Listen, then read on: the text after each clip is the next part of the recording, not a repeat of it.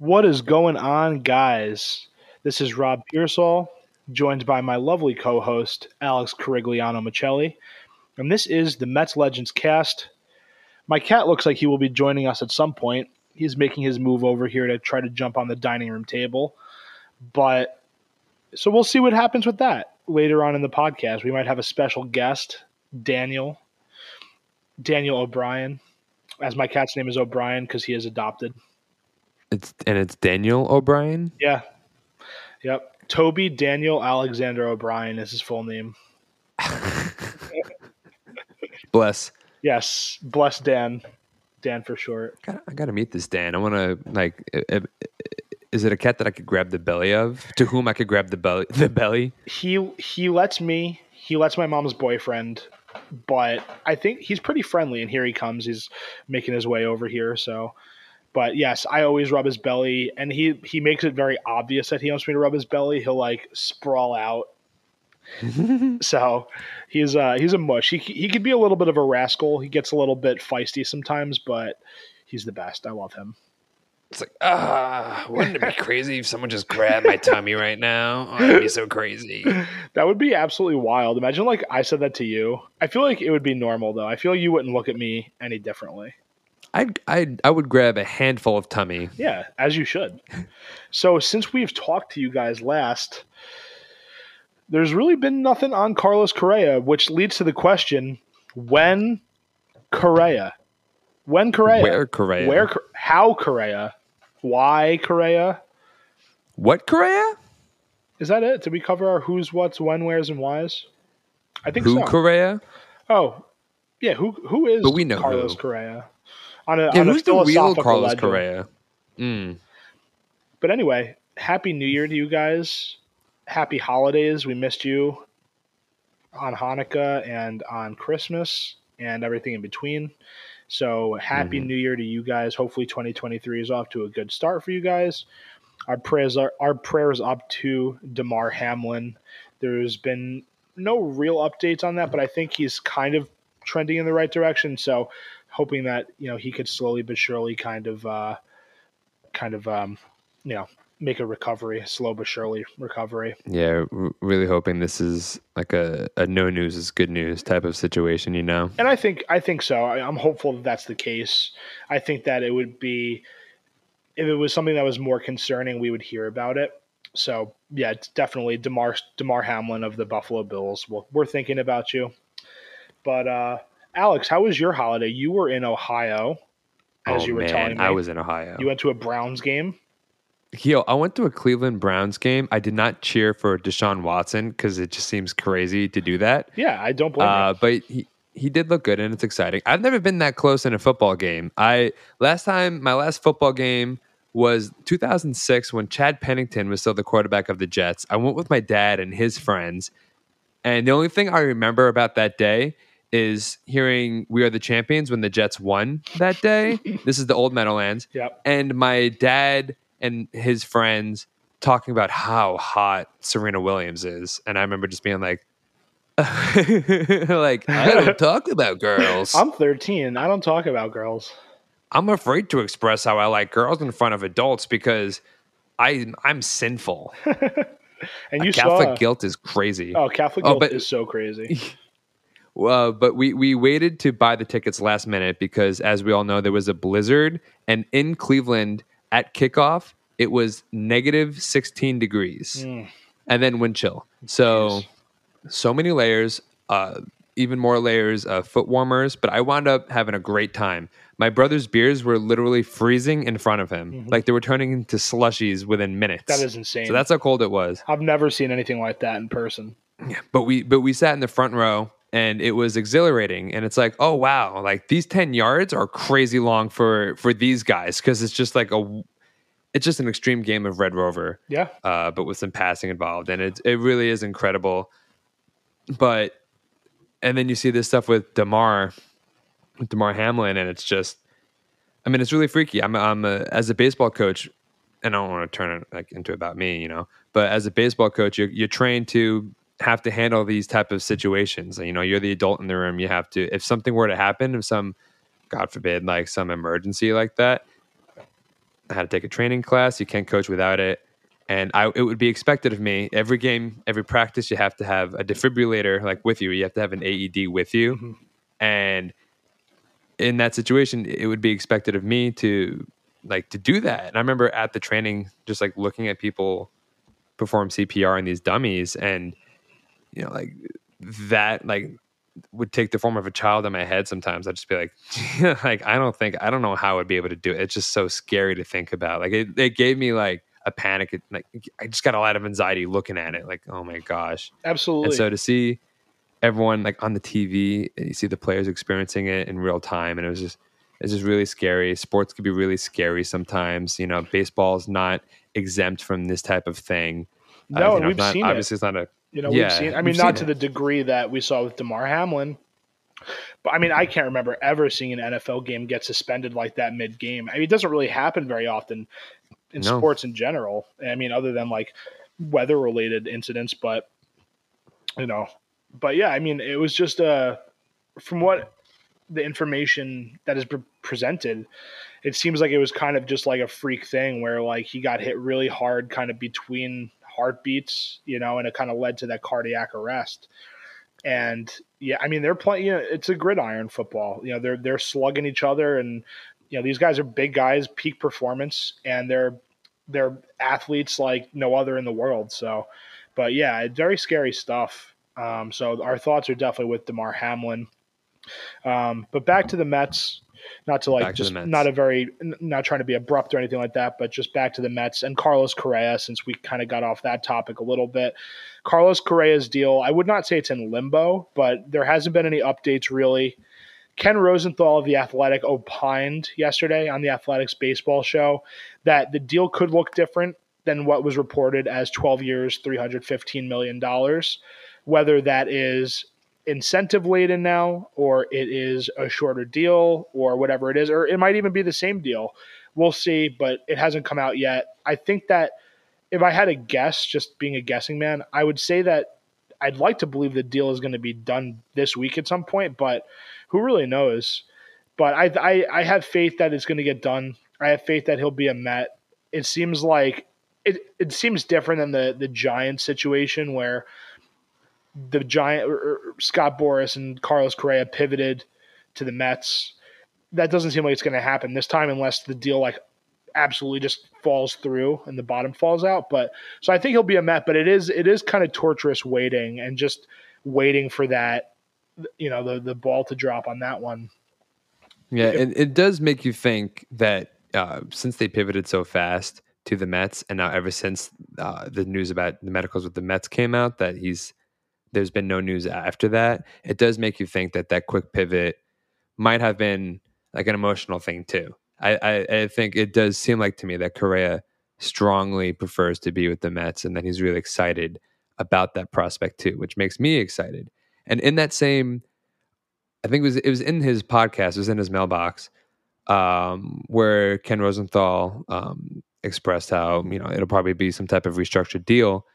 He also mentioned that the same thing, similar thing happened to Boras clients, uh, Pudge Rodriguez and JD Martinez, and that they wound up getting the same reported years and money, like overall, uh, with their deals, but with just added language to it, like um, abilities to opt out. And in both cases, both guys play the entire extent of their contract. So it does make me think maybe we still get the same contract. Um, listening to on the Athletic's Roundtable today, Grant Brisbee, who's strongly connected to the Giants, he mentioned how he couldn't share anything because of HIPAA, you know, regular violations, but he did share that they were concerned about the long term viability of the ankle of the the plate that's in his ankle, and that um, I think the worry would be some type of deterioration, like a long term thing, which is understandable. Which is a projection. Yeah, it's understandable, but also I think that when you're bringing in a guy for 12 years that's already 28, 29 years old, you have to understand that the last few years of that deal probably aren't going to be as great. Um, I think that in the Met scenario, Correa has been healthy the last few years. I mean, the injuries that he suffered recently were like a broken finger from a hit by pitch, and I think he was out a little bit with COVID. Here comes my cat. Please do not step on my laptop. Amazing. I don't want him to pause the recording or anything like that. He's so silly.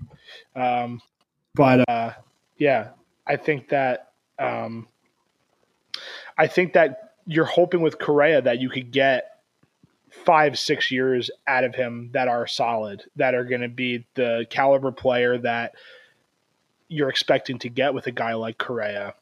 And just as we saw today, Rafael Devers and the Boston Red Sox are in agreement on an 11 year deal. So it really made me think it's like I was kind of looking at it in the realm of like, okay, if the Correa deal doesn't fall, doesn't come to fruition next winter, you have Rafael Devers out there, you have Shohei Ohtani out there, but it's like things can happen, and they did. I mean, Devers will probably be in Boston the rest of his career now, unless he gets traded. Eleven years, he's going to be locked up till he's in his late thirties. But you have to strike while the iron's hot. If there's a player like Carlos Correa out there, and you have an opportunity to sign him, then you have to sign him. You can't really think about what's going to happen next year, what the possibilities are going to be like. And I think Steve Cohen and company realize that. And you can't really think about what's going to happen next year, especially if you're trying to field a winning team this year. And with all the Mets have already done this year, Carlos Correa, in my opinion, is really that missing link. So I'm excited for the deal. I hope it does get done. I wish we had more information to provide you guys about that. But yeah, it's still kind of uh, very, very airtight. You're not really hearing much coming out of the Steve Cohen camp or even the Scott Boras camp. So hopefully, like you said earlier, no news is good news with these kind of things, and uh, hopefully they're working every day to get a deal done. So yeah, because once again, like you in long term viability, health, player health, the thing about superstars is that they're so above the mean, so far above the mean at their peaks like before and then during their peaks that when they do start to decline when they do start to look like not the same player who signed that contract they're still an above average player. They're still well above average. That decline is it's there's a lot of studies there that decline is is not as drastic because they're coming from such a high peak and usually they they're of such like high intelligence for the game that they're able to adapt and i mean technology is better than ever in terms of players being able to maintain their health and and retool their swings and whatever can be missing. And Correa, while he's had a very sketchy injury history, they've all been freak injuries. Like like not like consistent hamstrings or something. It's been broken fingers, like you said. Uh, that bout with COVID, you know, things things of the such. And so when you have the guy who's like in the door, you know, because it could also in sports, it's like a brotherhood, you know and you don't know what backing out of this Correa deal could do to your future free agents who might not want to play ball with the Mets if they're going to do that, especially now that that would be a a spicy immediate. I don't know why I said spicy, but a spicy immediate history of backing out of deals like they did with uh, with Rocker. Yeah, and so with like a, a possible Ohtani thing where there's going to be a bidding war. The Dodgers aren't spending diddly squat this year because they're just preparing for Ohtani. um, or even like Machado next year, if you miss out on Correa, no matter what, like it could look really bad. Maybe Boras doesn't want to play with uh, and deal with the Mets anymore, and so it's pretty vital. And so looking at Correa, and we were we were looking at these. Uh, uh, I was looking at these charts earlier. Someone I think it was like, uh, so it was like MLB Analytics shared it on Twitter, but and then which brought me to like look double check this on Fangraphs. Carlos Correa as a shortstop has a higher career WRC plus at one at a 130 career average, and he hit 140 last year. So higher career average WRC plus than two of the biggest third basemen in the game, Austin Riley and Rafael Devers, arguably only but those two are probably only behind Arenado and Machado, unless I'm forgetting anybody in terms of um, being a top third baseman. So the fact that Correa, as a shortstop, already ranks ahead of them is significant because, as we know, eh, historically there's been a, a scarcity of elite hitting shortstops who are also good fielders. That's why these past two shortstop free agent classes have been so special because this isn't normal when someone like Francisco Lindor, when someone like Carlos Correa, Corey Seager last year, who's not as good of a fielder but probably a better hitter, um, it's not normal for these guys to be so elite offensively as as shortstops. And so and the reason why it's so rare is because shortstops is such a taxing position. Just like center fielders, you don't see too many like current elite hitting center fielders because uh, it's so taxing on their bodies that um, it, it naturally they are weaker hitters. So Carlos Correa, with the move to shortstop, who's already expressed excitement over that um, because he said he'll give him the opportunity to bulk up. This presents a, a, possible future where he's an even better hitter, or at least unlocks more power. He's hit up to 26 home runs before. He seems to regularly hit above 20, and so I could imagine him hitting 30 regularly or semi-regularly as a as a shortstop. You know, you, that's that's pretty huge, and and the fact that you could have that defense next to Lindor, who seemed to play better when he was next to Baez, you know, it seems like these guys will be competing against each other, uh, really lifting each other up. And then imagine that infield when Guillorme is there too. It's just really, it's a really exciting prospect. The more I think about it, the more excited I get about it. And so, uh, Steve Cohen, Alex Cohen, I know you're both huge listeners to the pod. Uh, I'm thank you for the fruit basket uh, that I got for Christmas and the Ferrari. Um, and the and the and the Ferrari. Uh, I appreciate that too, but uh, I can't afford the I can't afford the insurance on that, so I had to return it. They they, they understood. Uh, but if you're listening, please get this deal done. Yeah, and that's surprising to me. I didn't realize that Rafael Devers had a lower career WRC plus than Carlos Correa. That's pretty incredible. I think it's 126. I mean, yeah, and Devers is great, but it's just it's testament to it's testament to how good Carlos Correa is, and also like it's a couple things too the Mets haven't really had a lockdown third baseman since David Wright. You look at like some of the guys that were over there since then. You had Todd Frazier, who was fine, but was at the end of his career and was kind of a stopgap. And then you've kind of had like your Eduardo Escobars of the world playing there since. And I think there was that hope that Brett Baty could be that guy. And maybe you use Brett Baty as a trade piece. Maybe you shuffle him to left field. Maybe you keep him at third base and he becomes your DH. You get Carlos Correa, and you have your third baseman for the next decade. You have a guy where now that side of the infield with him and Francisco Lindor is completely solidified. And also on the offensive side, like I've mentioned ad nauseum, is he's that fulcrum piece. He's that guy who really pulls together that lineup. He gives them so much more depth in that lineup. He gives them a big bat in that lineup that they really lacked last year. And you saw it. You saw it with after the five hole, your six, seven, eight, nine guys, it was like a black hole. It was like it completely fell off the cliff. But the Mets, they've done a good job. They've done what they've had to do on the offensive side this year so far. They re signed Brandon Nimmo. If the Carlos Correa deal goes through, then you have Carlos Correa. They got Omar Narvaez, who can muscle up on some balls and hit some balls out of the park. You got rid of James McCann. Darin Ruf, we'll see what happens. Maybe you bring him back and you see what happens in spring training. You could cut him. It's really not that much money that he's guaranteed. The Mets might even explore trading for another bat one thing that we saw in recent days is that the Mets, after the Correa deal is rectified, whether that is the Mets signing him or not, they seem to they will seem to how do I want to say this? They will likely hit the trade market and swing a few deals. Eduardo Escobar's name is a guy that you've heard maybe being traded, which makes sense for the amount of salary that he's making. Luis Guillorme is a guy whose name we've heard a little bit. But the Mets are going to make some moves other than just Correa. I think that there's still some work to be done on the bullpen, like we've mentioned. Yes, you brought in Adam Ottavino again. You David Robertson is now going to kind of take Seth Lugo's place in the bullpen. Edwin Diaz is resigned. The Mets have had some good waiver wire pickups and Rule Five pickups that are appealing, where maybe some of these guys stick. And Yeah, but I think that you know you really do have a need for maybe bringing another bullpen arm or two, and then another bat, kind of round out that offense. So, what are your mm-hmm. thoughts on the Mets potentially trading Eduardo Escobar? Do you want them to? Do you not want them to? Do you? What are your thoughts on that?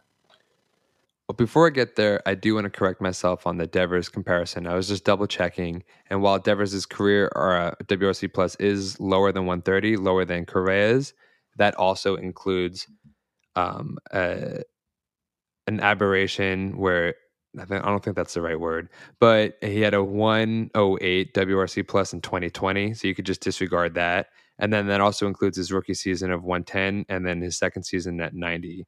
But other than that, he has 132 and 19, 133, and then 141 last year, which that's really good. I didn't even realize it was that good. So Devers, not, not uh, the numbers kind of lie a little bit, but I did double check on Manny Machado, and Manny Machado uh, has a lower WRC plus than Correa. So uh, pretty good. Pretty good. It will be interesting to see where Machado goes. I wonder if he'll just restructure his deal with the Padres.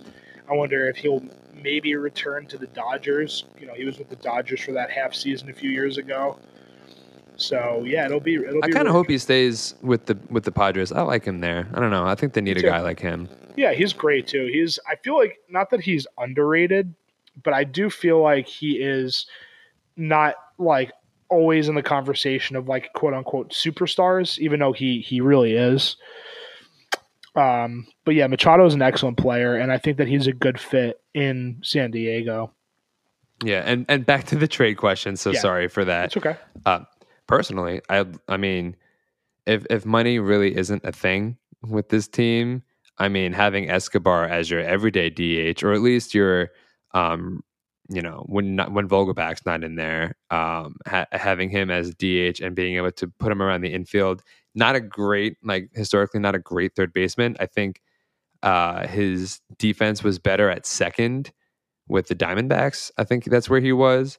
So you know, there's a lot of flexibility. I mean, if you could like put Escobar at second on some days and then have McNeil in the outfield, that's a strong lineup. And then with like Vogelbach like DHing or something, or whenever they decide that whenever Francisco Alvarez, who I still believe is going to blow up this year, whenever he be, um, gets a stranglehold of some type of place in the lineup, you know, all these things make Escobar more redundant. So if money's not a thing, you got to keep him because I mean, he just adds so much, especially uh, his personality in the clubhouse. He really endeared himself to me. I love him. He, he instantly became one of my favorite players, and I've always kind of liked him. You know, like oh Escobar, that's cool. I, I, you know I root for him. He's a good player, but he, he's he's fantastic. Uh, so I really hope trademark. Uh, so I hope they don't trade him. Uh, Guillorme, I, I have a lot. I mean, I know I have a lot of people on on Twitter. Uh, shout out Caroline, who just if she ever listens, uh, who absolutely love Luis Guillorme. He's another guy who I just adore. He really, I thought, stepped up last year, tailed off at the end. Um, but once again, if a trade makes sense, you know, like I would, I would be really angry if they traded these guys for salary and redundancy, position redundancy reasons. But the guys they got back, but the guys they got back are like, you know, like Drew Smith or you know, like the type of packages we saw um, during our sell off in like 2018 or something, you know, where we weren't going anywhere and we sell trade off our best guys for minor league pitchers who mostly don't pan out. So if it was something like that, I'd be ticked off. But if they're good trades, sure. Mm-hmm. Yeah, I mean, and I think Escobar is a guy who is liked amongst his teammates. He's an easy guy to root for. He's got a really infectious personality. And I think that you really saw him come into his own at the end of the 2022 season. So I think that I would personally like to keep him because I think he really lengthens that bench. But I could also understand that he's a guy who he has like one year, $10 million left on his deal. The Mets might look to move, but we'll see. Um, I would understand if they did it. I would be okay if they kept him, and I would understand if they traded him. So, and with Guillorme, I, I know he's another guy who's a fan favorite. I think that he's a guy that's also very well liked in the clubhouse. But if I had, if, truthfully, if I had to choose between keeping him or Escobar, I would want to keep Escobar because I just think that Guillorme doesn't offer much in regards to offense, but it's so hard because it's like he's a better defender than Escobar. So, like, I'm fine with having both of those guys. And you have to account for injuries too, where it's like things kind of oh, like I'd rather have a spoil of riches than like be scrambling and having a guy like Gosuke Katoh being your your option. And that's not that's not to disparage my buddy Gosuke Katoh, but I would rather not see him if I had a choice. Yeah, no, you know, you're totally right about that, especially uh, with this lengthened lineup anyway. Like, you keep keep Escobar. Like, you could get rid of Guillorme because, I mean, if you have to, if you have to, I want to keep him. But like, if you had to get rid of him, think about how like we no longer need to sign like a Mesorasko or someone to like play backup shortstop because let's say Lindor gets hurt. Guess what? Correa is here. Uh, um, Correa gets hurt, you put Escobar there, you put Guillorme there, you put um, you know Jeff McNeil is at second base. He could play left field. Now that third base is taken, if we really believe in Brett Baty and think he's ready now, put Brett Baty in left field. He could be our long term left fielder. Um, you know, if there's just if, if not Brett Baty, McNeil's in left field, and then you can move Escobar to second. I mean, that that does do a lot. And so, you know, with that type of action going on, you Guillorme is that much more redundant. But once again, I'd rather play with the embarrassment of riches. If if we could if it makes sense to keep all of them, let's keep all of them. I think it makes sense. Why not? We're already going crazy. Why not? What moves would you like to see the Mets make to round out their offseason this winter once the Carlos Correa deal comes to fruition or doesn't? I mean, I guess it's it's that's kind of a uh, interesting question because if the deal doesn't come go through, I don't know what the Mets are going to do. Really, I don't know what direction they would pivot in. But let's just say, for argument's sake, Carlos Correa, it all pans out and he becomes a Met. What moves do you want to make if you're the GM to finish off this offseason for the Mets? So if my my dream move is that rumored move that ha- that was being rumored about two weeks ago with the Hendriks trade. And I think the reason why we don't hear anything about that anymore is because that was contingent on if we signed Correa. If we signed Correa, Escobar is redundant at third base. And so the dream trade would be that original rumored one where we'd probably trade Escobar and some prospects to the White Sox for Liam Hendriks. And then that way the bullpen is just unbelievable. I mean, there's just it'd be unbelievable. Robertson, Ottavino, Hendriks, Diaz. Uh, that's that's incredible. Um, in the unlikelihood of that event, which I think it happens, I genuinely, in my heart of hearts, think it happens if Correa becomes official. Um, if not that, just other moves around out the bullpen. Uh, there's no other big free agents that are worthwhile. Um, there's no there's no one left if if Correa falls through. Mm-hmm. So Correa falls through we did pretty well last year with Escobar at third base. Uh, we did pretty well if Baty's at third base, or we could do pretty well. And I still think that Beatty and Alvarez could be ready to contribute now, or at least by the summer. So, with all that being said, I think the the offense is fine. If they could find like a, another depth bench piece, uh, a, a, fifth outfielder, uh, someone else in the outfield um, uh, you know what? I was talking about the left field and stuff before. Completely forgot about Canha. So yeah. mm-hmm. very sorry to my to my fellow foodie. That's crazy. I'm very sorry. We love Canha. love him so much. Baty.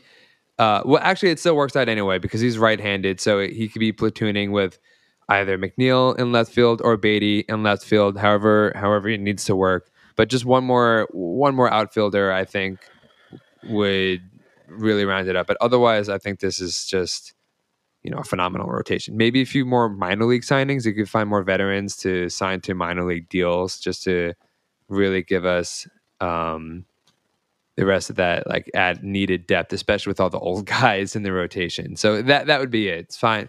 Um, I don't I don't have like a list of like potential free agents in front of me, Rob. I feel like you probably w- would know, but you know, vet- veterans for on a minor league deal and you know another arm. That's it. So yeah, I mean, I think that I don't know the starting market as well. I think that the Mets are probably okay with starting depth because you have Max Scherzer, Justin Verlander, Kodai Senga, Jose Quintana, Carlos Carrasco, and then even beyond that, you have David Peterson, you have Tylor Megill.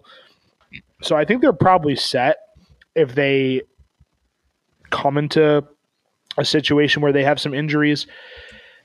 Rotation wise, I think there's still some arms out there that are appealing. I've mentioned Matt Moore before. I, he's still mm, out there. Yeah. I think he'd be another good lefty to have out in the bullpen with Brooks Raley, who obviously the Mets got earlier this offseason from the Tampa Bay Rays. Andrew Chafin is still out there. He is another really good lefty reliever former Mets farmhand Michael Fulmer is a righty, but I think that he could be a guy who could be a good middle relief option for them. So unless Michael Fulmer signed, which he might have, I'll have to check on that. But I think that he's still available. Um, but if not, I'm pretty sure Mike, um, Matt Moore and Andrew Chafin are. Uh, a guy that I also really like is AJ Pollock. I think that he would be a good outfield option because the Mets are a little thin in the outfield. So I think that bringing in someone like Pollock would be a good bench piece, fourth outfield type, who could kind of slide in and out, slide in and out, give Canha a day off, um, give Marte a day off, whatever. So just kind of supplemental pieces like that. Um, obviously, I think the Mets did what they had to do. They got rid of James McCann. That was a big thing. Dan Vogelbach is back. I think that that solidifies like the left-handed part of the DH it would be nice to have a guy come in like a Pollock, like a Adam Duvall, perhaps that could give you some some stability in the field and also give you uh, another DH option. But yeah, it, and it's so funny too because like we I, like from an outside perspective, like I don't think any Mets fan thought that they were going to get Carlos Correa this winter after all they did. So like it's kind of just like icing on the cake at this point. But like if the deal falls through, it's like it's a big deal. It's a big deal if it falls through because like then you realize that like the Mets are a significantly worse team. Not that they're bad, but Correa makes them a much better team. He really takes them to the next level, I think. So that's a really big deal. And like you're not going to find anyone else that's going to replace Correa at this point, even if it's via trade. I just don't think that that's going to happen. So I think you know, and, and, I think it'll get done. Like I've said, I, I, don't really have any doubt in my mind. I would just like for there to be a resolution so that we can all kind of rest easy. But yeah, um, I, uh, potential low level um, started starters that could be maybe had uh, for like a minor league deal for like added depth. Um, I, I won't mention Cueto or Greinke because they're they're still like pretty good. You mentioned Matt Moore. I think that's great. Maybe uh, Dylan Bundy. Yeah. Yeah, or like a Chris Archer, maybe. Yeah, Chris Archer one too. One of those guys like, could be had. Like those are both two guys that I would take a flyer on for the simple fact that they were at some point in their careers like promising guys. And Archer obviously had thoracic outlet syndrome, so it's a little bit of a harder road. Dylan Bundy, I think, is more of just like a failed prospect who's like kind of. But if you bring in someone like Dylan Bundy to be like a triple A starter, and he could maybe make a start here and there, I think I'm more than okay with that. So, but yeah, it'll be interesting. We're not that far out from pitchers and catchers. You know, several weeks from now there'll be pitchers and catchers. So, baseball will be here before we know it. Uh, really cool thing today is that Steve Cohen is inviting people in the Queens area to Citi Field to, to discuss like what they would like to have around this the ballpark. So it says on Saturday, January 7th, Steve Cohen is inviting people who live and work in the Queens community to meet and reimagine the area around Citi Field. Um, and as we all know, around Citi Field is really just a bunch of auto bodies. There's not a lot of attractions and really like nothing within walking distance that would be appealing. Like you know, you kind of just drive to the game, and if you want to have stuff, you really just have to have it inside. McFadden's doesn't exist anymore, which I think was a, a good place for pre and post game drinks and food. And then there is the brewery outside Citi Field as well. But imagine like you know, there's a strip of restaurants and bars or a barcade and like you know a bunch of things like that. You can go bar hopping before the game, after the game. It could be a really, really amazing experience for fans that we've never seen before as fans of the New York Mets. And I think that kind of goes hand in hand with they're planning to build that soccer stadium in Queens as well. So you could have like, you know, the soccer stadium, you could have Arthur Ashe Stadium, Citi Field, and then all of these like amazing restaurants and bars and storefronts and whatever. It'll be kind of like a little Wrigleyville type situation where like you're going to go to that area and you're going to you know get there in the afternoon, hang out till the nighttime, or if there's a day game, you're to you know just go out afterwards and it's going to really make the whole fan experience that much better so i think it'll take some time but it'll be really exciting to see the rest of the area around citi field developed because it is such a beautiful ballpark. It really is. It's a beautiful ballpark and to add stuff around it would just be amazing. Rob what would you like to see added over there? That's a good question. Um, i think that it would be like you're not going to have another brewery obviously but i think that it would be really nice to have some sort of like some diversity there too, right? Like if there was like a really good pizza place that was there and there's like a really good like Thai place there, you know, a really cool like pub where you could just go and get like a nice pint of Guinness before the game. Mm. Um, I think a barcade would be really cool too, right? Because it's like mention barcade, that'd be sick. That'd be so cool, you know, like just you're with a bunch of buddies, you could play some arcade games, have some beers, like that would be really cool. Um, some extra merchandise stores I think would be cool, like you know selling jerseys, hats, team apparel, and everything like that. Um, but I think some like diversity in like restaurants, like different restaurants, like you could have just like one that does like really good burgers, um, like I said, pizza, Thai food, um, whatever, anything like that. Um, and it's something that like like you could do all these things too while keeping it in this in like the tradition of the Mets of like having it all make sense in regards to like one cohesive unit. So yeah, I, I am really excited for that. I think that that'll be a really cool game day experience, and also like in the off season too, right? Like you could take advantage of that as well. Um, you know, where those things where it's like that area could just become more lively. People will go there even when the Mets aren't playing because there's a lot of stuff going on. So um, I think it'll enhance the whole the whole area. Man, traditions be damned. I think if you have that area um, developed the way it could be, I mean, even just like 10 years down the line, I could see that maybe maybe that'd be too soon, but I could see the Mets really kind of I want to say vaulting ahead of the Yankees in terms of popularity. Uh, I think they'll they'll always have more of a global thing just because of like the the history of them. But man, man, the the on the local level, you I think you'd have a lot more kids who grow up as Mets fans if you have something like that. A lot more kids. Um, I'm I'm proposing some venues that could be called like Shea Stadium. You know, uh, for some reason in my head, and I feel like maybe it's because I'm plagiarizing, and this might have already existed once in the uh, once upon a time. I could see like a punk venue being called Shea Stadium. You, well, there was one. Do you remember that? It was in Brooklyn. I knew it. Damn yeah, it. I... it was in Brooklyn. It was it was short lived though, but I remember like it would be like you'd see it like oh like August fourth at Shea Stadium, and it's like ah, it's so cool. It's like a cool homage. Um, and that That's was like fun. when Citi Field was still like relatively new. That was like 2013. So like yeah. Shea still felt like a you're like it didn't sound so weird to say that. Um, but yeah, I'm I'm excited. Uh, I think that Rob, that's a me cool and you thing. will open a place. We'll open a place. Yeah. Oh, dude, that'd be so cool.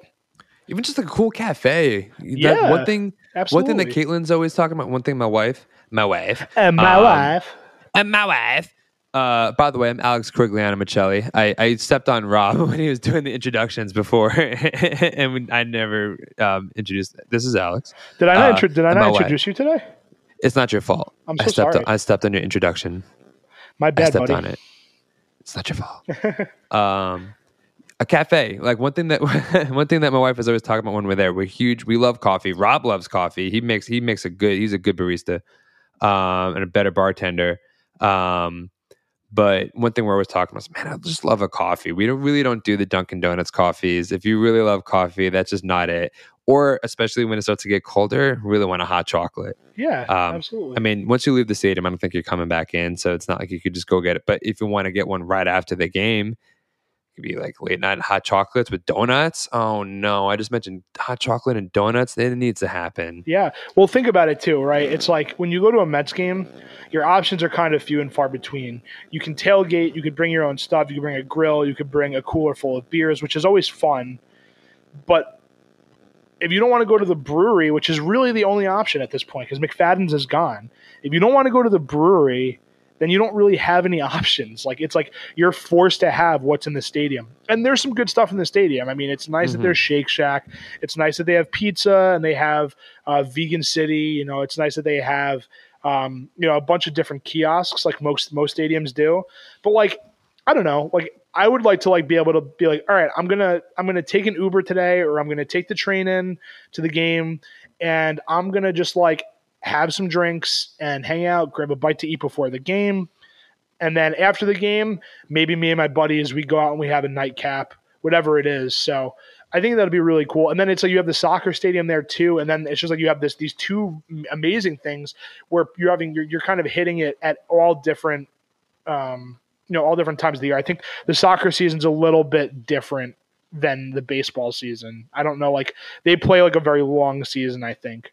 So um, you would have a lot of people there at kind of all times. But yeah, it would be great. I'd make a day out of it. I, I love going to Met games for my birthday. I, I would like this developed area probably has hotels and stuff. I would go crazy. Just get a hotel room. Yeah. So I could just spend in the area in Queens since I live in Westchester. Uh, go out with all my friends. Go, you know, we could go to like these bars, go to the game, go after to like a barcade afterwards. I really like that idea. I'm glad you said that. Um, karaoke, come on. I could sing Meet the Mets afterwards. I could sing uh, all those other songs that are weirdly associated with the Mets. Uh, oh, gosh. I'm loving the go kart. Nah, that's too much. But maybe get like a little Ferris wheel. Let's get a Mall of America type of vibe. Yeah, exactly. Right. Have like a giant Ferris wheel that you see in the skyline. That'd be kind of cool, honestly. Another thing Dominic Smith signed with the Washington Nationals today yesterday. Today or yesterday. We're recording on Wednesday. I can't remember if it happened earlier today or yesterday. But Dom Smith to the Nationals. And I know it never really panned out for Dom quite like I think the Mets were anticipating as a former first round pick. Obviously, you had Pete Alonso, who really like out of the gate just established himself. He just Alonso. It's so so interesting with Alonso because he really just like took it and ran with it. Like he want he was like I want to be a major leaguer because you remember like he he like made the team as a rookie out of camp in 2019. Like he they forewent whatever the minor league service time thing was so that he could play. Um, and he just really took it and ran with it. So I think that kind of presented difficulties to Dom. We know Dom is a little bit of like a headier guy too. There was that really candid article that he did with Anthony DiComo earlier or, or, during the summer about how he had struggled with depression and anxiety. And you know he was down in AAA Syracuse at points. And like the guy's from California. He's from across the country. And I'm sure that like when you're struggling like that too it's really hard. You miss your family you miss your home and stuff like that and you're so far away. So you know, I, I, really feel for Dom, and I, I, hope that a fresh start in Washington will really be what he needs to kind of jolt his career, and maybe he could he could establish himself like kind of a second wind. But Don, he's 27. He's he's a young guy, so I mean, he has some years where he could really kind of come into his own, be a little bit of a late bloomer. But I'll really be rooting for him, even though he's going to be a division rival. I really hope that Dom is a guy that can kind of get it together because he just is such an easy guy to root for. Yeah, I I was I was uh, replying to like national fans tweets on Twitter yesterday, just like cherish him. Do me a favor and just cherish him. We really like him. I know you're going to look at the stat sheet, and this isn't an exciting signing for for for you fans, but he's we really like him. He's a likable guy. He really endeared himself to us, and I really really hope he does well. Hope he does not hit against the Mets, or if he does, it's one of those Lucas Duda bombs where it's like yes. eight zero, and then he hits a home run and it's eight to one. But he could like have his flowers and run around the bases, and I'll, I'll be happy for him too. Um, but I, I, everything that you said, especially since he's typically your your first baseman are left-handed, so he's like he's naturally left-handed. Whatever. I I hope he does well. I really really enjoy Dominic Smith, and he officially joins the Mets legends. You know, and what's cool about it is if he does well, that's just great. Because in the past, when it was LOL Mets all the time, when these guys would leave the Mets and blow up and destroy the Mets afterwards, it was always part of the punchline. Like, oh, Mets couldn't retain this guy. Mets couldn't retain this guy. And if Dominic Smith blossoms after he leaves, who's going to blame the Mets? You know, he had his time. Pete Alonso, which, yeah, you're right, because I don't think about that in the context enough of how he just really came out of the gates like that in 2019. I mean, we were, the Mets actually competed for the wild card a little bit towards the end. And, uh, you know, without Pete's bat, that's definitely not happening. So, I mean, yeah, no one, no one would blame the Mets for like him getting away because no matter what, the Mets team, whether you know it's like this year, a year from now, let's say Dominic Smith turns into like an elite first baseman, and he still is when he's 32, like at the end of his prime in five years. Guess what? The Mets will still be good because that's what our ownership group is now. So, you know, LOL Mets is over. I kinda, Dominic Smith blossoms. That's okay. I kind of look at it like you know, it, first round picks. There's obviously all that potential with them, but a lot of times, like first round picks don't necessarily pan out. Um, but I, I, think the Mets had a pretty good track record, truthfully, of their of their first round picks panning out. You you look at like Gavin Cecchini, I think it's probably like the biggest bust of the last 10 years. He didn't really have a very solid major league career. But Dom Smith had some good moments with the Mets. I mean, one of my favorite moments is that that home run in 2019 to end the season. That was just an amazing moment. And uh, 2020 he had a great year too. He was he looked like he was really turning a corner. So i think there's that potential there. He's he's just an emotional guy. So i think that maybe you go somewhere you change the scenery. He's going to washington where they're still kind of on the come up. He could kind of establish himself as a guy who you know maybe he just takes a little longer to break out kind of like a travis d'Arnaud. but yeah, I mean, I think with the Mets, it's like in this situation, they really did give Dom a lot of opportunities, and it's kind of like JD Davis, where it's like, you know, you gave the guy opportunities, and maybe it just doesn't click here, and he goes somewhere else, and it clicks there. And I, I root for those guys. I want JD Davis to to succeed. I want Dominic Smith to succeed. I want Taijuan Walker to succeed. I do not want Jacob yes. DeGrom to succeed. Um, that's not true. I do. I do want Jacob DeGrom to succeed. Yeah, can't help I'm it. a little salty, but I, I, you know, it's like all these guys. Like I will root for them, and I hope they succeed. So I'm, I'll be, I'll be rooting Dom on from afar, just not against the Mets. Um, Dom yeah. will be such a little cutie in those Washington City Connect uniforms with oh, the yeah, gray with the and the pink flowers. Oh my gosh. I would get that. I, I love those jerseys so much. I can't wear a Washington jersey. I can't do it.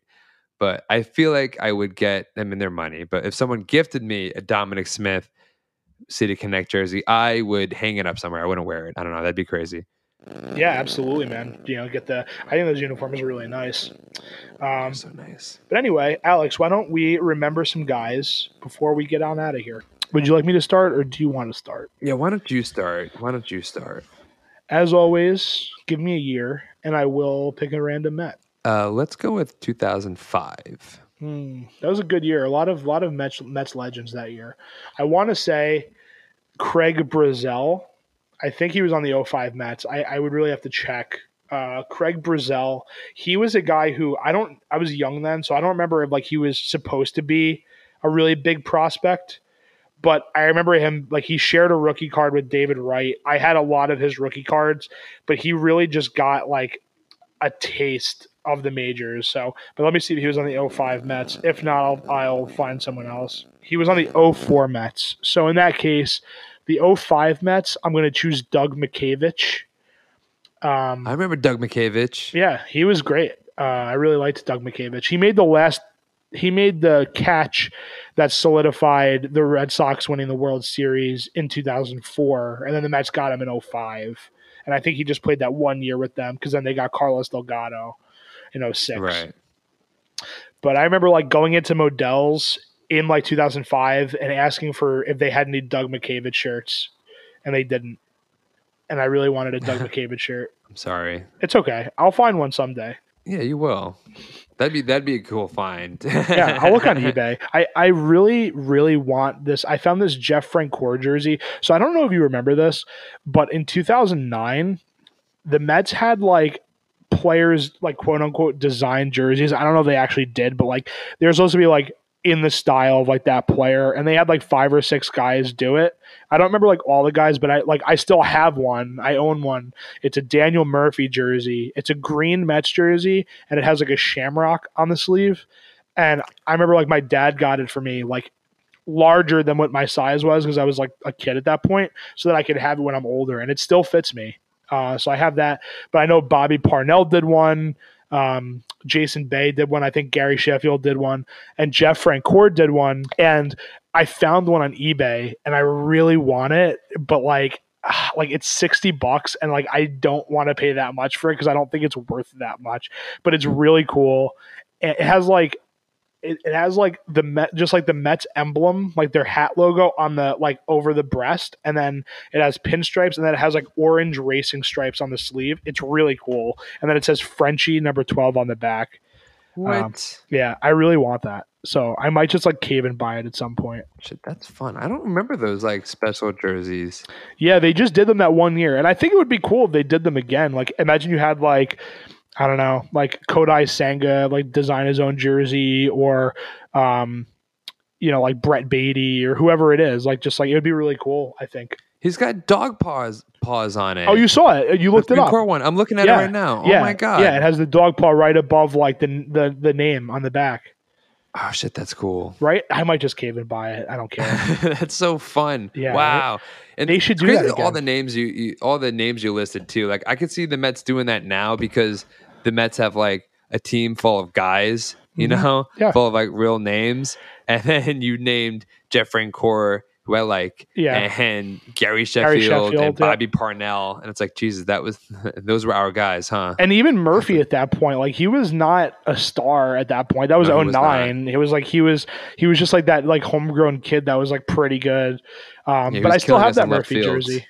So I love, as you That's know, I love obscure jerseys. So I would love Yes. to add that one to my collection. I feel like that's like the spirit of Mets legends, and, and it really rubbed off on me too. Maybe it gave me a real appreciate appreciation of obscure guys, or Yeah. you know, guys who you know have like a what, what's it like a, uh flash in a pan type of moment with the Mets, and then they're gone, Yeah. and there's like no hard feelings. Like man, that guy was fun. Yeah, like Nick Plummer. You know, I mean, we were at that game together where Nick Plummer hit Yes, that we home were. run, and Nick Plummer might not ever play another game for the Mets or in the majors at all. You know, but it's like for that night, it's like that was like the Nick Plummer game. You remember that? Like we remember Omir Santos hitting that home run against Jonathan Papelbon. Like you remember those those players, and it's like it's like it's like like they hold a place just like the stars do. And, and it's like the stars are the ones that people remember the most, but like I think it's fun to remember those guys who aren't necessarily remember the most because they were still part of the team. They were still part of that history of the Mets, you know. So, That's a that's that's a fun one. but yeah, Um, Alex, why don't you remember a guy? Yeah, um it was it was his birthday last week and this was a this was a guy that I really enjoyed with the Mets. Uh, Ramon Castro. Yes, yes. I think probably in in our lifetime, maybe the Mets' best backup catcher. He was Oh, really he solid. Was fantastic. He was yeah, let me let me find his stats, right? Cuz he was with us in on that 05 and 06 team. 06 yeah. He was with us for a solid one, two, three, He was with the Mets for a while. He was on the 09 team. I don't remember him. It's so weird because like that He 09 only had Mets 79 team. at bats in that 09 team, so maybe I don't know what happened, but yeah. That that 09 team. Well, he got traded midseason for Lance Broadway of the Chicago White Sox. Um, Lance but Broadway. Lance on. Broadway, uh, pretty like apropos for a guy named Broadway to play for a New York team.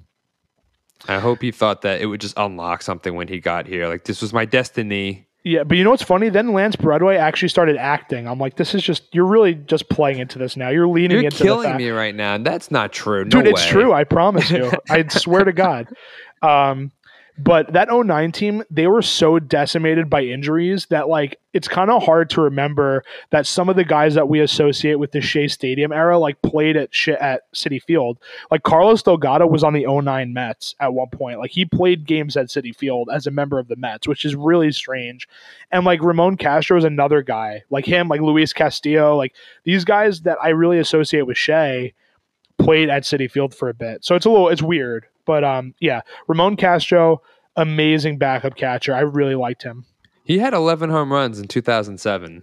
Yeah, which is really solid Yeah. for a bat. And Like I'm trying to remember like what years do I I like obviously because of 06 I associate him with 06 but Paul Duca had such a stranglehold as like the starting catcher as as being such a consistent force that he didn't see so much time as, as a catcher. He probably had most of his you know games like you know after like so he doesn't start like three games in a row. Yeah, day game after a pinch night game. hitter.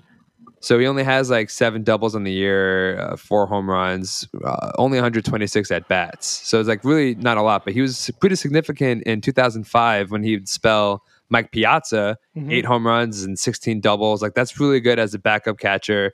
That I mean, our guys would dream of those numbers today.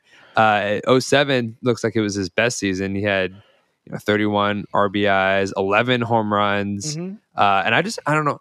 Like, look, the stats don't tell the story because I remember him being a lot more significant on the team. And I guess that's what happens when you're like 12, 13, you know? Because I just remember him being playing a much bigger role. But I just, I just really liked him. Well, think about it Uh, like think about it like this. You know, it's like it's like we recognize now how good Tomas Nido is and how important he is for the Mets. But like, you might look at his stats ten years from now and be like, oh, you know, he he didn't hit for much power. Like he was kind of a forgettable forgettable guy. But then it's like you see how much of an impact he has on the rotation and like how good he was defensively. So it's and also it's like the Mets really since like Lo Duca haven't really had a good catcher. I mean, you had you had Brian Schneider after Lo Duca, who was okay, and then like okay. then after that it was like Rod Barajas, Ronnie Paulino, um, Kelly Shoppach, and then like d'Arnaud was supposed to be the next guy, and like you saw glimpses of it, but it wasn't really until he went to Atlanta or Tampa Bay that he really kind of came into his own. Um, Buck was probably the best guy we have had, like in that era, Yeah. like in the, in this whole time. Yeah, John Buck, you know. And I mean then you had James McCann more recently. So it's like I think that's why like Francisco Alvarez is so exciting. But also like I think that like to start off the year, a tandem of Omar Narvaez and Tomas Nido is gonna be really solid. Like I'm pretty I'm pretty much I'm looking forward to that.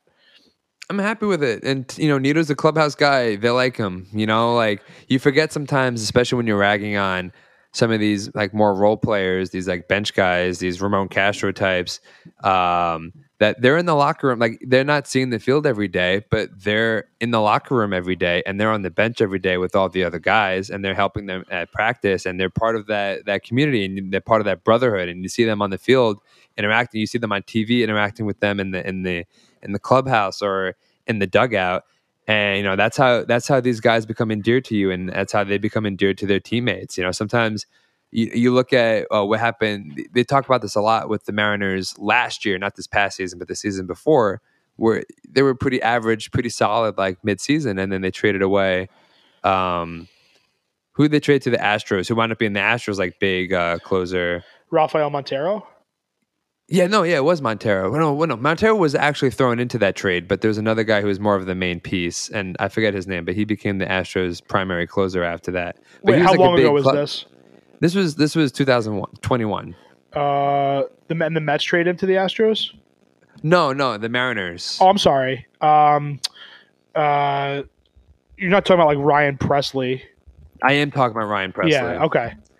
and that was like apparently they really liked him in the clubhouse, and that really threw them off. You know, I mean, you see that you see this in in baseball. You know, you see it uh, this. They said they they they saw this with the Trey Mancini trade last year in Baltimore, or with the the the trades that the Brewers made last year, and that Ryan Pressly trade. That it signals, even though the front offices didn't see the, those trades as a dismantling and just like getting rid of an extra piece that they don't want to pay in the future. But, you know, I think in the front office's minds, they're showing faith in the team going forward that they don't need this guy, but with the guys in the clubhouse, that's like another one of their brothers. That's a no, you know, someone else that's on their on their crew uh, that they're losing, and not only losing, but it, it does on the surface look like, hey, we don't believe in this team so much. Like we're not going to strengthen it as much as we can, and so you know, like even like getting rid of like an Escobar. I mean, the Mets know now that they have a strength, and I don't think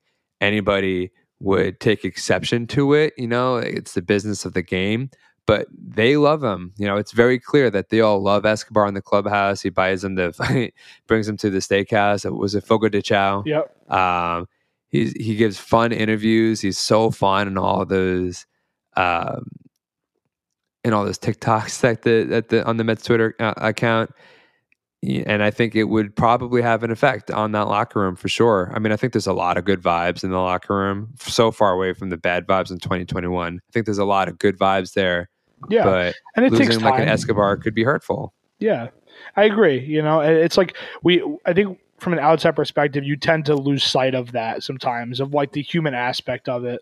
Um, but yeah, we'll see what happens. Hopefully by next week we'll have the Correa deal finalized. We could talk about that, and there will maybe be a resolution on the Escobar situation as well. Uh, we just wanted to thank you guys so much for helping us reach 5,000 followers on Twitter. Um, thank you so much for supporting us on Instagram. We're at about 600 followers there. If you guys want to follow us on Instagram and you don't already, it's at Mets period legends. Um, our good buddy Dom has been pumping out some really amazing content for the Instagram. So give us a follow there. We're publishing new reels every single day. Continue to follow us on Twitter. We're growing really, really big there. I'd say, you know, we've gained about 500 followers in the last month, six weeks or so. So continue following us there. We'll, we'll be pumping out some more content. And we also have a giveaway going on right now with our buddy Matt, aka 1986. There is all of the information you need pinned to our profile on Twitter at Mets Legends. Enter, it's free. All you got to do is follow us, follow him, and we will select a winner soon, picking out a t shirt of your choice from Matt's web store at 1986. Um, you can kind of see all of the t shirts there. So, yeah, uh, shout out to you guys. Thank you so much. And we will catch you next time. Peace. Thank you. Peace.